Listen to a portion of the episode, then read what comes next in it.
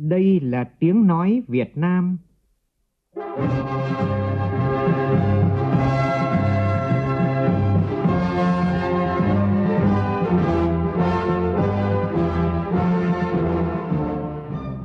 là tiếng nói Việt Nam, phát thanh từ Hà Nội, thủ đô nước Cộng hòa xã hội chủ nghĩa Việt Nam.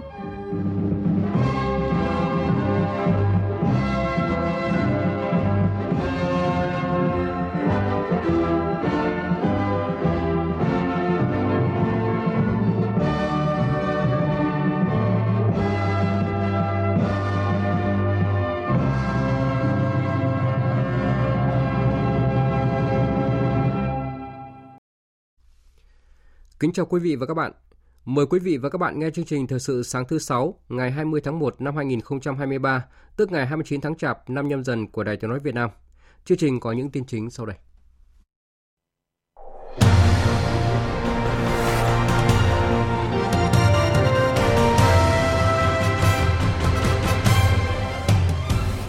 Khai mạc đường hoa Nguyễn Huệ Tết Quý Mão 2023 với chủ đề Thành phố Hồ Chí Minh xuân an vui, xuân thịnh vượng. Ủy ban An toàn giao thông quốc gia công bố đường dây nóng phản ánh vi phạm trật tự an toàn giao thông trong những ngày nghỉ Tết. Khánh Hòa đón đoàn khách du lịch Trung Quốc đầu tiên sau 3 năm tạm dừng vì ảnh hưởng của đại dịch Covid-19.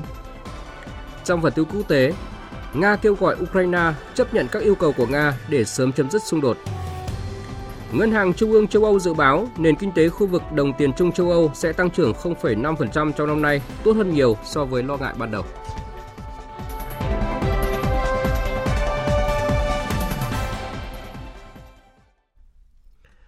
Bây giờ là nội dung chi tiết. Thưa quý vị và các bạn, tối qua, đường hoa Nguyễn Huệ Tết Quý Mão 2023 tại Thành phố Hồ Chí Minh chính thức khai mạc, phục vụ du khách trong và ngoài nước. Với chủ đề Thành phố Hồ Chí Minh xuân an vui, xuân thịnh vượng, đường hoa Nguyễn Huệ là biểu tượng mới của thành phố vào mỗi dịp Tết đến xuân về và là dấu mốc 20 năm công trình văn hóa độc đáo này được tổ chức. Phóng viên Tỷ Huỳnh thường trú tại Thành phố Hồ Chí Minh đưa tin. Phát biểu tại lễ khai mạc, ông Dương Anh Đức, Phó Chủ tịch Ủy ban nhân dân thành phố Hồ Chí Minh cho biết, Đường Hoa Nguyễn Huệ là một trong những sự kiện văn hóa tiêu biểu của thành phố Hồ Chí Minh. Năm nay, Đường Hoa bố trí không gian để 20 linh vật cùng tề tựu, ghi dấu mốc 20 năm Đường Hoa Nguyễn Huệ, biểu tượng mới của thành phố Hồ Chí Minh vào mỗi dịp Tết Nguyên đán. Sau nghi thức cắt băng khai mạc, Thường trực Ban Bí thư Võ Văn Thưởng, Bí thư Thành ủy Thành phố Hồ Chí Minh Nguyễn Văn Nên cùng các lãnh đạo nguyên lãnh đạo Đảng, Nhà nước và Thành phố Hồ Chí Minh đã tham quan đường hoa. Với chiều dài hơn 600 mét, đường hoa Nguyễn Huệ Xuân Quý Mão 2023 được chia thành hai chương gồm Xuân An Vui và Xuân Thịnh Vượng. Ước tính có khoảng 106.000 chậu giỏ của 88 loại hoa, 18 loại lá được sử dụng để trang trí đường hoa. Đáng chú ý là 70 linh vật mèo được cách điệu đa dạng về kích thước, chất liệu, sắc thái, biểu cảm từ dễ thương nghiêm túc, tinh nghịch, lười biếng đến tò mò và được bố trí ở trên cao, dưới đất, trải dọc đường hoa. Chính vì thế, đầu đầu khách tham quan cũng sẽ bắt gặp hình ảnh mèo trong nhiều tạo hình khác nhau. Trong đó, đuôi mèo kết vải ở cuối đường hoa vừa là điểm nhấn vừa là điểm kết hoàn hảo cho hành trình chiêm ngưỡng đường hoa năm nay của du khách. Là một trong những người đầu tiên vào thưởng lãm đường hoa, bà Nguyễn Thị Lệ Hoa, ngụ quận 1 nhận xét, đường hoa năm nay đẹp và hoành tráng hơn mọi năm. À, năm nay mình thấy đẹp hơn, hoành tráng và ý nghĩa. Các bé rất là hào hứng, tái thể hiện được 12 con giáp thì mình cảm thấy rất là hứng thú. Ông Nguyễn Thế Anh ở huyện Nhà Bè tham quan tại đường hoa nói. Theo cá nhân tôi năm nay thấy đường hoa thì mặc dù nó làm rất đơn giản nhưng mà thấy rất rất là đẹp và lung linh hơn các năm trước. Tôi thấy cái đoạn băng cái đoạn cầu băng qua đường hoa rất là đẹp.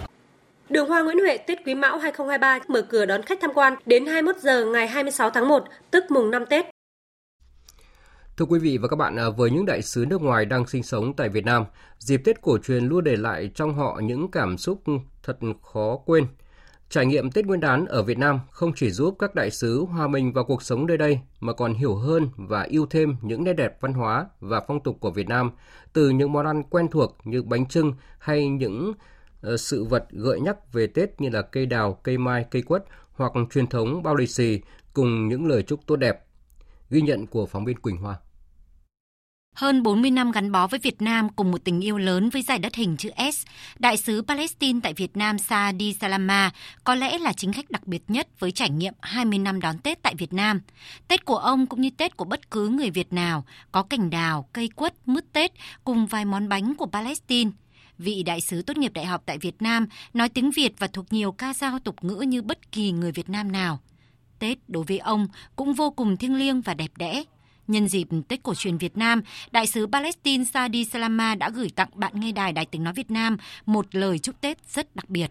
Trong bầu không khí Tết này thì người Việt Nam thường thường có một cái bài mà người Việt Nam ai cũng có thể hát được nhưng mà bài này thì chủ yếu để tạo một cái bầu không khí của xuân mới là người ta thường thường hát tết tết tết tết đến rồi tết tết tết tết đến rồi tết tết tết tết đến rồi tết đến với mọi nhà. Thì đón uh, ờ, xuân uh, quý mẫu tôi xin chúc uh, thính giả nghe đài ở khắp nơi trên đất nước. Hình chữ S đất nước mà tôi thật sự yêu mến. Đón một năm mới với những thắng lợi mới với những cái hy vọng mới. Và mong rằng là Ờ, chúng ta cùng nhau sẽ phấn đấu để vượt qua tất cả những khó khăn để năm 2023 còn tốt hơn năm 2022. Chúc mừng năm mới.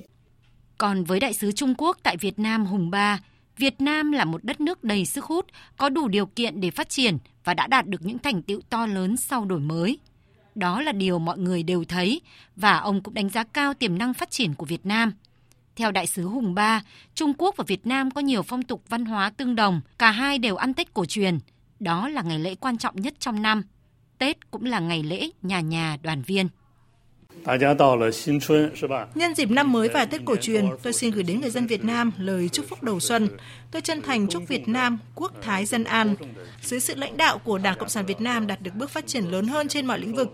Tôi cũng chúc tất cả người dân Việt Nam năm mới mạnh khỏe, hạnh phúc và bình an lần đầu tiên trải nghiệm Tết ở Việt Nam, Tổng lãnh sự Anh tại thành phố Hồ Chí Minh, bà Emily Hamlin cảm thấy vô cùng hào hứng và yêu thích những món ăn Tết nơi đây. Với bà Emily Hamlin, hoa đào, hoa mai, bánh trưng, bánh Tết là một vài trong nhiều điều mà bà yêu thích về Tết ở Việt Nam. Tết ở Việt Nam cũng giống mùa lễ ở Vương quốc Anh, khi đây là khoảng thời gian mọi người đều hướng về gia đình. Tổng lãnh sự Anh tại thành phố Hồ Chí Minh Emily Hamlin bày tỏ sự mong chờ để tận hưởng trải nghiệm đón Tết cổ truyền của Việt Nam cùng gia đình của mình. Kính chúc các bạn cùng gia đình một năm mới ngập tràn an lành. Filled with love, thành công, happiness and good fortune. Chúc mừng năm mới Quý Mão. Chúc mừng năm mới. Chúc mừng năm mới. Vâng, à, thưa quý vị và các bạn, à, qua những chia sẻ vừa rồi của các vị đại sứ càng cho thấy là Tết cổ truyền quan trọng và có ý nghĩa như thế nào với người Việt. Tết không chỉ đánh dấu sự chuyển giao giữa năm cũ và năm mới mà còn chứa đựng những phong tục tín ngưỡng mang đậm cốt cách tinh thần dân tộc Việt Nam qua hàng nghìn năm lịch sử. Và xin chúc các vị đại sứ đón một cái Tết Việt thật ấm cúng và nhiều niềm vui. Chuyển sang các tin đáng chú ý khác. Tối qua tại Hà Nội diễn ra lễ trao giải cuộc thi sáng tạo logo 5010 nhân kỷ niệm 50 năm thiết lập quan hệ ngoại giao Việt Nam Singapore. Sự kiện do Hội hữu nghị Việt Nam Singapore phối hợp với Đại sứ quán Singapore tại Việt Nam tổ chức theo hình thức trực tiếp kết hợp với trực tuyến với điểm cầu tại Singapore. Dự lễ trao giải có Đại sứ Nguyễn Phương Nga, Chủ tịch Liên hiệp các tổ chức hữu nghị Việt Nam, Đại sứ Singapore tại Việt Nam Jaya Ratman và Chủ tịch Hội hữu nghị Việt Nam Singapore Vũ Viết Ngoạn. Phát biểu tại buổi lễ, Đại sứ Singapore tại Việt Nam Gerard Nam cho biết, ban tổ chức đã nhận được nhiều bài dự thi sáng tạo và độc đáo, thể hiện đúng tinh thần mối quan hệ tốt đẹp giữa hai nước. Logo được chọn sẽ được Đại sứ quán Singapore tại Hà Nội, Đại sứ quán Việt Nam tại Singapore, mạng lưới toàn cầu Singapore và đối tác của các tổ chức này sử dụng trong những sự kiện kỷ niệm 50 năm quan hệ hợp tác giữa hai nước. Kết quả, logo chiến thắng của cuộc thi thuộc về sinh viên Lê Thanh Hồng, trường Singapore Polytechnic. Được phát động từ tháng 10 năm ngoái, Cuộc thi sáng tạo logo 50-10 là sáng kiến của Hội Sinh viên Việt Nam tại Singapore phối hợp tổ chức cùng với mạng lưới toàn cầu Singapore nhằm kỷ niệm 50 năm quan hệ ngoại giao giữa hai quốc gia. Sau 3 năm gián đoạn vì đại dịch COVID-19, hôm qua tại sân bay quốc tế Cam Ranh, Sở Du lịch tỉnh Khánh Hòa đón đoàn khách Trung Quốc đầu tiên trở lại Khánh Hòa. Tin của phóng viên Thái Bình, thường trú tại miền Trung. Đoàn khách gồm 15 người từ Thiên Tân, Trung Quốc bay đến Hà Nội ngày 18 tháng 1, sau đó đi tiếp chuyến bay đến tỉnh Khánh Hòa để nghỉ dưỡng. Khách đi du lịch tại Nha Trang, Khánh Hòa trong 5 ngày, sau đó sẽ đáp chuyến bay vào thành phố Hồ Chí Minh để xuất cảnh trở lại Trung Quốc. Trong những ngày ở Nha Trang, đoàn đến tham quan nghỉ dưỡng tại các khu vui chơi trên đảo Hòn Tre, Vịnh Nha Trang và trung tâm thành phố Nha Trang. Thời gian qua, du lịch Khánh Hòa đã có sự phục hồi khách quốc tế, nhưng sự thiếu vắng du khách Trung Quốc khiến du lịch Khánh Hòa gặp không ít khó khăn – sự trở lại của khách Trung Quốc trong những ngày đón Tết Quý Mão năm nay là tín hiệu vui cho du lịch Khánh Hòa. Dự kiến từ mùng 2 Tết Quý Mão, tỉnh Khánh Hòa sẽ đón các chuyến bay trực tiếp từ Trung Quốc đưa khách đến tham quan nghỉ dưỡng. các hãng hàng không cũng đã lên kế hoạch khôi phục các đường bay thương mại giữa các thành phố lớn của Trung Quốc với tỉnh Khánh Hòa. Sở Du lịch tỉnh Khánh Hòa đã có các công văn chỉ đạo các doanh nghiệp du lịch tăng cường phòng chống dịch COVID-19, chuẩn bị nhân lực và các sản phẩm du lịch tốt nhất để đón khách Trung Quốc. Các cơ sở lưu trú bố trí phòng cách ly y tế tạm thời cho khách du lịch nhập cảnh bị mắc COVID-19, phối hợp với cơ quan y tế địa phương để được hướng dẫn, hỗ trợ công tác phòng chống dịch theo quy định. Chuyên trang đánh giá du lịch và đặt phòng trực tuyến nổi tiếng thế giới TripAdvisor đã đặt Cuba ở vị trí đầu tiên trong hạng mục điểm đến thời thượng cho do du khách bình chọn. Đây là danh sách tập hợp những địa điểm trên khắp thế giới có mức độ quan tâm tăng trưởng hàng năm cao nhất trên trang web du lịch nổi tiếng này. Năm nay, thành phố Hội An của Việt Nam đứng ở vị trí thứ hai trong danh sách bình chọn. Thưa quý vị và các bạn, Sapa với thiên nhiên kỳ vĩ cùng với nhiều giá trị văn hóa đặc sắc của vùng Tây Bắc là điểm đến hấp dẫn du khách trong và ngoài nước. Thế nhưng, địa danh du lịch nổi tiếng này lại chưa có những bước phát triển đột phá xứng tầm như kỳ vọng bởi thiếu thự bởi sự thiếu sót ngay từ trong cơ chế. Phản ánh của phóng viên An Kiên. Lần thứ hai ghé thăm Sapa, du khách Nguyễn Đình Sơn đến từ Nghệ An vẫn phải thừa nhận rằng nơi đây sở hữu khung cảnh kỳ vĩ cùng khí hậu tuyệt vời. Con người Sapa cũng rất giàu văn hóa và lòng hiếu khách, nhưng so với nhiều điểm đến khác, địa phương này vẫn phát triển tự phát, chưa thực sự đầu tư để thu hút khách du lịch. Năm 2011 là đã đến đây, nhưng mà thấy Sapa không có gì thay đổi mấy. Chỉ là cái được cái đỉnh Phan Chi Phăng là đầu tư nhiều và cũng rất là quy mô và cái bản cắt cát. Chứ còn cái núi Hàm Rồng thì đúng là như ngày xưa thế nào bây giờ thế mà thấy à, là thiếu sót. Ví dụ như các cái điểm vui chơi để người ta lưu lại, người ta cảm thấy ở lại một đêm rất là ý nghĩa nhưng chẳng có gì cả. Đến tối là thấy im rồi. Còn theo du khách Lê Hồng Lệ đến từ Hà Nội, con đường cao tốc hình thành đã rút ngắn khoảng cách giữa Sapa với thủ đô, mở ra cơ hội dịch chuyển cho nhiều người mỗi dịp cuối tuần, nhất là ở nhóm trẻ. Nhưng thực tế muốn nán lại Sapa lâu hơn cũng không còn chỗ để đi. Em nghĩ là Sapa nên cần thêm những cái điểm mà vui chơi và ngoài ra nó sẽ có những cái điểm giải trí để cho khách du lịch có thể lựa chọn. Và ví dụ như bọn em là thế hệ 9X chẳng hạn, cũng giống như các bạn Gen Z thì cũng mong muốn có nhiều cái điểm để mình có thể là sống ảo hoặc chụp ảnh hơn ạ. Vì đấy cũng là một cái điểm quan trọng để bọn em lựa chọn cái khu điểm du lịch. Thống kê mới nhất vào năm 2019, thời gian lưu trú bình quân của khách du lịch tại Sapa chỉ rơi vào khoảng 2 ngày. Trong thời gian này, du khách cũng bỏ nhiều tiền nhất vào ăn uống vì ngoài ra không có nhiều lựa chọn đi đâu làm gì. Trong vài ba năm trở lại đây, các mô hình check-in đua nhau mọc lên ở Sapa như một làn gió mới mang đến cho du khách cơ hội tham quan trải nghiệm giải trí. Theo một cán bộ quản lý tại địa phương, đến nay toàn thị xã có khoảng 40 điểm check-in, nhưng để đủ điều kiện hoạt động thì rất ít nên hầu hết đều tự phát manh mún, thu vé tham quan dưới dạng combo dịch vụ để lách luật. Đương nhiên, nhà nước cũng không thể thu được thuế. Thực tế, thời gian qua, đã có hai điểm check-in ở Sapa là An Sapa và Vườn Vô Cực vừa đi vào hoạt động đã bị cơ quan chức năng tuyết còi. Theo ông Trần Sơn Bình, Phó Giám đốc Sở Du lịch tỉnh Lào Cai, chiều theo quy định thì không thể không xử lý dù rằng phải áp dụng chế tài là bất khả kháng. Hiện nay đang có một bài toán rất khó giải ở Sapa trong câu chuyện quản lý, đó là ngoài quy định của luật du lịch thì việc phát triển du lịch ở địa phương còn phải tuân thủ nhiều pháp luật chuyên ngành khác như luật đất đai, luật xây dựng, luật di sản văn hóa, vân vân. Đơn cử vừa rồi Thủ tướng Chính phủ ký ban hành cái quyết định 922 về phát triển du lịch nông nghiệp gắn với xây dựng nông thôn mới. Thế thì ví dụ phát triển du lịch ở những cái khu vực đang là đất nông nghiệp thì muốn phục vụ khách không phải là chỉ đến đó là khách xem mà gì cái đơn giản tối thiểu nhất họ phải có chỗ đi vệ sinh, họ phải có các cái dịch vụ để phục vụ cho ăn uống rồi nghỉ ngơi. Nhưng mà rõ ràng là lại trái với quy định của luật đất đai rồi các cái quy định chuyên ngành. Theo bà Hoàng Thị Vượng, trưởng phòng văn hóa thông tin thị xã Sapa, Sapa được nâng cấp lên thị xã, được công nhận danh hiệu khu du lịch quốc gia chính bởi những yếu tố đặc thù, nhưng lại đang thiếu cơ chế đặc thù để phát triển, trên cơ sở bảo đảm hài hòa lợi ích của nhà nước và tư nhân, vừa không phá vỡ cảnh quan và nét đẹp văn hóa. Muốn Sapa phát triển đột phá như mục tiêu đề ra, không có cách nào khác là phải đột phá ngay từ trong cơ chế. Nếu mà thực sự muốn làm, thực sự muốn tạo điều kiện thì phải có một cơ chế đặc thù cho Sapa. Thế nhưng mà cái câu chuyện cứng nhắc của mình ở đây nó lại thế này nhé. Mặc dù là mọi người nói là cho Sapa cái cơ chế đặc thù nhưng mà khi mà Sapa đề xuất những cơ chế đặc thù thì các cái đơn vị phòng ban có chuyên môn liên quan ấy họ nói là luật không quy định thế thì lại thôi mà trong khi đó luật mà cho phép thế thì gọi là đặc thù làm gì đúng không từ ngày mai, các cửa khẩu ở Lạng Sơn dừng thông quan đến ngày 27 tháng 1. Nguyên nhân là phía Trung Quốc bắt đầu nghỉ Tết từ ngày mai đến ngày 23 tháng 1. Từ ngày 24 đến 27 tháng 1, Trung Quốc sẽ thực hiện thông quan hàng hóa xuất nhập khẩu đã đăng ký trước và từ ngày 28 tháng 1 sẽ thông quan trở lại bình thường. Còn tại cửa khẩu Chi Ma, huyện Lộc Bình, phía Trung Quốc nghỉ Tết từ ngày mai đến 27 tháng 1, tuy nhiên vẫn thực hiện thông quan hàng hóa xuất nhập khẩu đã đăng ký trước. Ủy ban An toàn giao thông quốc gia vừa công bố các số điện thoại đường dây nóng để tiếp nhận các ý kiến phản ánh của người dân về hoạt động vận tải và đảm bảo trật tự an toàn giao thông dịp nghỉ Tết. Cụ thể như sau. Để phản ánh các vi phạm trong lĩnh vực giao thông vận tải đường bộ, người dân liên hệ số di động 0995 67 67 67 hoặc số cố định 069 234 2608. Phản ánh các thông tin về tình trạng quá tải tại nhà ga, bến xe, công tác bán vé, hành vi tăng giá vé quá quy định, chạy sai luồng tuyến, người dân liên hệ số 1900 599 870 máy lẻ 2. Đối với các bất cập về tổ chức giao thông, người dân liên hệ số 1900 599 870 máy lẻ 1. Ủy ban An toàn giao thông quốc gia đề nghị người tham gia giao thông trước khi phản ánh tới đường dây nóng cần có đầy đủ thông tin về thời gian, địa điểm, biển kiểm soát phương tiện, hành vi vi phạm hoặc vấn đề gây mất trật tự an toàn giao thông, ưu tiên dùng tin nhắn để đảm bảo chính xác, thuận tiện và an toàn.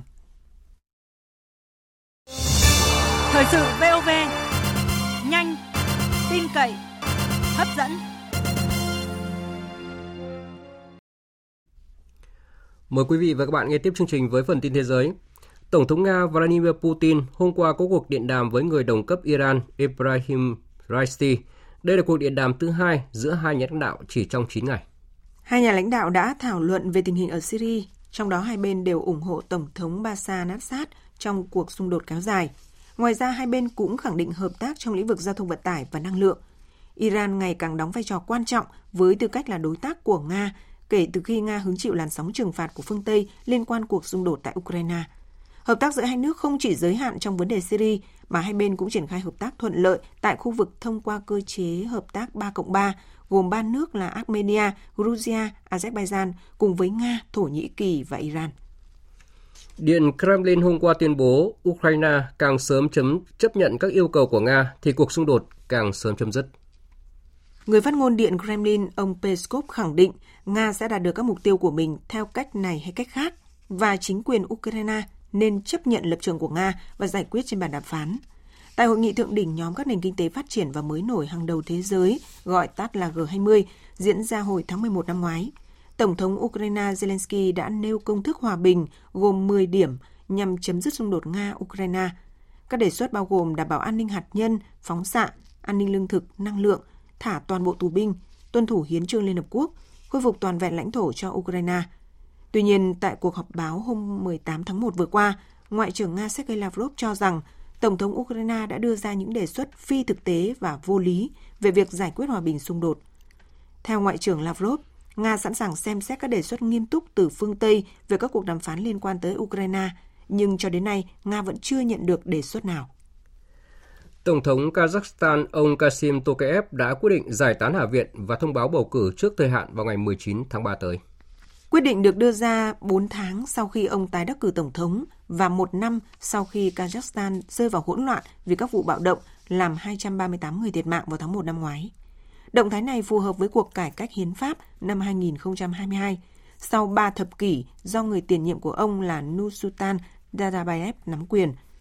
Trong thông điệp gửi tới người dân Kazakhstan, Tổng thống Tokayev bày tỏ hy vọng cuộc bầu cử trước thời hạn sẽ đem lại những lực đẩy mới để hiện đại hóa quốc gia giàu tài nguyên thiên nhiên này.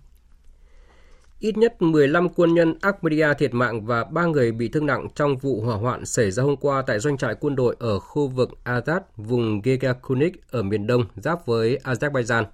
Phát biểu tại cuộc họp nội các, Bộ trưởng Quốc phòng Armenia Suren Papikian cho biết vụ việc do vi phạm quy định về an toàn phòng cháy. Ông đã quyết định sa thải chỉ huy doanh trại và một số sĩ quan khác, đồng thời chỉ đạo mở cuộc điều tra hình sự về vụ việc này. Điều tra sơ bộ cho thấy vụ cháy bùng phát do kết quả của hành vi vi phạm quy định an toàn phòng cháy chữa cháy và sử dụng các vật dụng bị cấm sử dụng. Chúng tôi đang muốn nói về xăng, do đó đám cháy đã không được dập tắt kịp thời. Bộ Tài chính Mỹ sẽ áp dụng các biện pháp đặc biệt để đảm bảo chính phủ nước này không bị vỡ nợ. Đó là thông điệp được Bộ trưởng Tài chính Janet Yellen nêu ra trong bức thư gửi đến nhà lãnh đạo Quốc hội Mỹ vào hôm qua. Các số liệu tài chính liên bang cho thấy khoản nợ của chính phủ Mỹ đã tăng lên hơn 31.000 tỷ đô la trong tuần này, vượt mức trần do Quốc hội nước này đặt ra trong lần tăng trần nợ công hơn một năm trước. Trước đó, Bộ trưởng Tài chính Mỹ đã nêu chi tiết các biện pháp khẩn cấp mà cơ quan này sẽ áp dụng, trong đó có việc tạm thời mua lại các khoản đầu tư hiện có và đình chỉ các khoản đầu tư mới của các quỹ hưu trí và người khuyết tật, quỹ phúc lợi, y tế và hưu trí. Chủ tịch Ngân hàng Trung ương châu Âu gọi tắt là STB, bà Christine Lagarde dự báo nền kinh tế khu vực đồng tiền chung châu Âu Eurozone trong năm nay sẽ tốt hơn nhiều so với lo ngại ban đầu, với ngày càng nhiều hy vọng các nước có thể tránh khỏi một đợt suy thoái sâu. Theo dự báo mới nhất của SCB, Eurozone sẽ tăng trưởng 0,5% trong năm nay. Bà Lagarde thừa nhận đây không phải là một năm tươi sáng, nhưng dự báo này đã tốt hơn nhiều so với những gì chúng ta lo ngại. Tuy nhiên, bà Lagarde cảnh báo lạm phát hiện vẫn quá cao. ECB đã tăng lãi suất mạnh tay để kiềm chế lạm phát. Từ tháng 7 năm ngoái đã tăng tổng cộng 2,5 điểm phần trăm. Bà Lagarde khẳng định, Ngân hàng Trung ương châu Âu sẽ tiếp tục tăng lãi suất nhằm đưa lạm phát về mục tiêu 2%.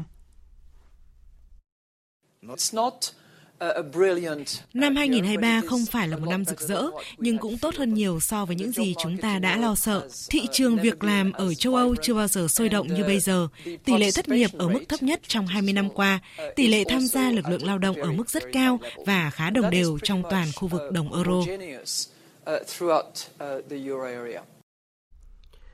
5 triệu rưỡi euro là số tiền mà ứng dụng tin nhắn WhatsApp của Meta bị phạt vì tiếp tục vi phạm luật bảo vệ quyền riêng tư của Liên minh châu Âu.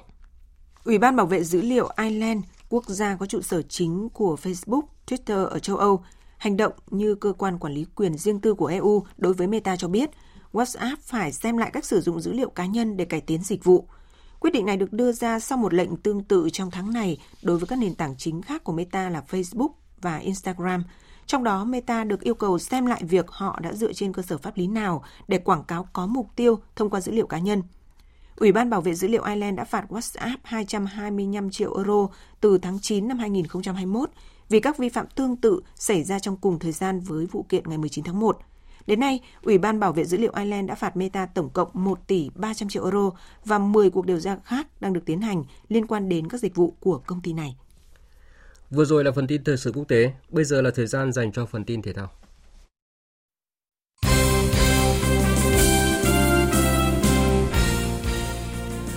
Trận đấu đầu tiên của Ronaldo kể từ khi anh gia nhập câu lạc bộ Al Nassr của Ả Rập Xê Út đó là màn đối đầu với các siêu sao của câu lạc bộ Paris Saint-Germain. Bị che giò hai trận từ khi còn khoác áo câu lạc bộ Manchester United nên Ronaldo chưa thể thi đấu trong bộ áo câu lạc bộ Al Nassr. Thay vào đó, màn ra mắt của cầu thủ người Bồ Đào Nha tại Ả Rập Xê Út là trận đấu trong màu áo đội liên quân giữa hai câu bộ mạnh nhất của Ả Rập Xê Út là Al Nassr và Al Hilal. Trận đấu diễn ra hấp dẫn theo phong cách giao hữu với 9 bàn thắng được ghi. Lionel Messi mở tỷ số, còn Cristiano Ronaldo ghi cú đúp và kết quả chung cuộc Paris Saint-Germain giành chiến thắng với tỷ số 5-4. Sau khi hoàn thành án treo giò hai trận, Ronaldo nhiều khả năng sẽ chính thức ra mắt câu lạc bộ Al Nassr vào ngày 23 tháng 1 tới khi đội bóng này tiếp đội bóng Al Ittifa trên sân nhà. Với sức bật ở trận giao hữu vừa qua, Ronaldo hứa hẹn sẽ tiếp tục phong độ ấn tượng khi về chơi cho câu lạc bộ chủ quản. Bóng đá thế giới lại vừa phải đón nhận một tin không vui. Trong trận chung kết giải vô địch vùng vịnh giữa đội chủ nhà Iraq và Oman đã xảy ra vụ việc khán giả dẫm đạp lên nhau khiến ít nhất là 4 người tử vong và hơn 80 người bị thương. Con số này có thể còn tăng lên theo thời gian bởi các nhà chức trách chưa thể thống kê hết. Đây là lần đầu tiên Iraq tổ chức giải vô địch vùng vịnh kể từ năm 1979. Đội chủ nhà góp mặt trong trận đấu cuối cùng tạo nên hiệu ứng. Tuy nhiên, sự cuồng nhiệt quá mức đã dẫn đến thảm họa này.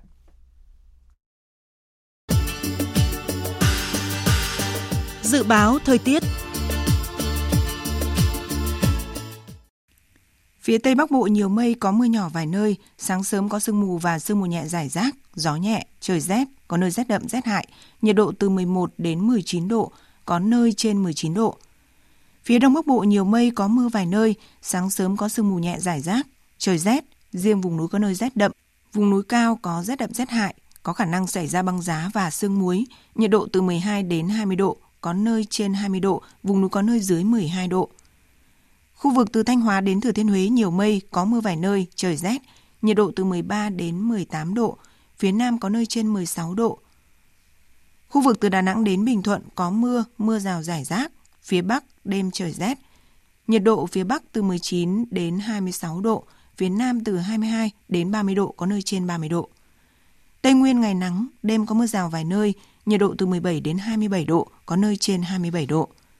Nam Bộ có mưa rào và rông vài nơi, nhiệt độ từ 22 đến 32 độ, có nơi trên 32 độ. Khu vực Hà Nội nhiều mây, không mưa, sáng sớm có sương mù nhẹ rải rác, trời rét, nhiệt độ từ 13 đến 20 độ. Dự báo thời tiết biển, Vịnh Bắc Bộ có mưa vài nơi, tầm nhìn xa trên 10 km, gió Đông Bắc cấp 4, cấp 5. Vùng biển từ Quảng Trị đến Quảng Ngãi có mưa rải rác ở ven bờ, tầm nhìn xa trên 10 km, giảm xuống từ 4 đến 10 km trong mưa, gió Đông Bắc cấp 5, riêng phía Nam cấp 6, giật cấp 7, cấp 8, biển động. Vùng biển từ Bình Định đến Ninh Thuận, từ Bình Thuận đến Cà Mau có mưa rào rải rác và có nơi có rông, tầm nhìn xa trên 10 km, giảm xuống từ 4 đến 10 km trong mưa, gió Đông Bắc cấp 6, giật cấp 7, cấp 8, biển động. Vùng biển từ Cà Mau đến Kiên Giang và Vịnh Thái Lan có mưa vài nơi, tầm nhìn xa trên 10 km, gió Đông Bắc cấp 4, cấp 5. Khu vực Bắc Biển Đông có mưa rào vài nơi, tầm nhìn xa trên 10 km, gió Đông Bắc cấp 6. Riêng vùng biển phía Đông có lúc cấp 7, giật cấp 8, cấp 9, biển động mạnh. Khu vực giữa Biển Đông và khu vực quần đảo Hoàng Sa thuộc thành phố Đà Nẵng có mưa rào và rông rải rác, tầm nhìn xa trên 10 km, giảm xuống từ 4 đến 10 km trong mưa, gió Đông Bắc cấp 6, giật cấp 7, cấp 8, biển động. Khu vực Nam Biển Đông và khu vực quần đảo Trường Sa thuộc tỉnh Khánh Hòa có mưa rào và rông rải rác, tầm nhìn xa trên 10 km, giảm xuống từ 4 đến 10 km trong mưa, gió Đông Bắc cấp 5, riêng phía Tây cấp 6, giật cấp 7, cấp 8, biển động. Vừa rồi là những thông tin dự báo thời tiết, bây giờ chúng tôi tóm lược một số tin chính đã phát trong chương trình.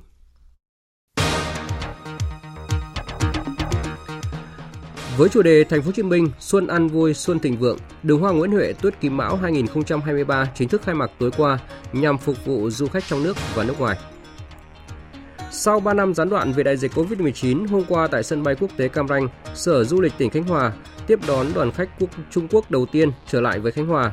Sự trở lại của khách Trung Quốc trong những ngày đón Tết Quý Mão 2023 là tín hiệu vui cho du lịch tỉnh Khánh Hòa. Người phát ngôn Điện Kremlin ông Peskov tuyên bố Ukraine càng sớm chấp nhận các yêu cầu của Nga thì cuộc xung đột càng sớm chấm dứt. Theo dự báo của Ngân hàng Trung ương châu Âu, nền kinh tế khu vực đồng tiền chung châu Âu sẽ tăng trưởng 0,5% trong năm nay, tốt hơn nhiều so với lo ngại ban đầu. Ngân hàng Trung ương châu Âu cũng sẽ tiếp tục tăng lãi suất nhằm đưa lạm phát về mục tiêu 2%.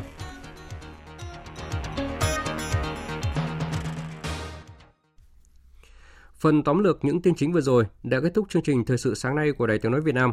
Chương trình do biên tập viên Nguyễn Cường biên soạn và thực hiện với sự tham gia của phát thanh viên Quỳnh Anh và kỹ thuật viên Tạ Tre. Chịu trách nhiệm nội dung Nguyễn Thị Tuyết Mai. Cảm ơn quý vị và các bạn đã dành thời gian lắng nghe.